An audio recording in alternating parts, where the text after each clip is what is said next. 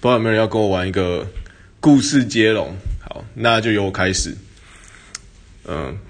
从前呢，有一只狗叫小咪。那有一天，小咪呢就离开了它主人的家里面，它就一个人跑森林里面。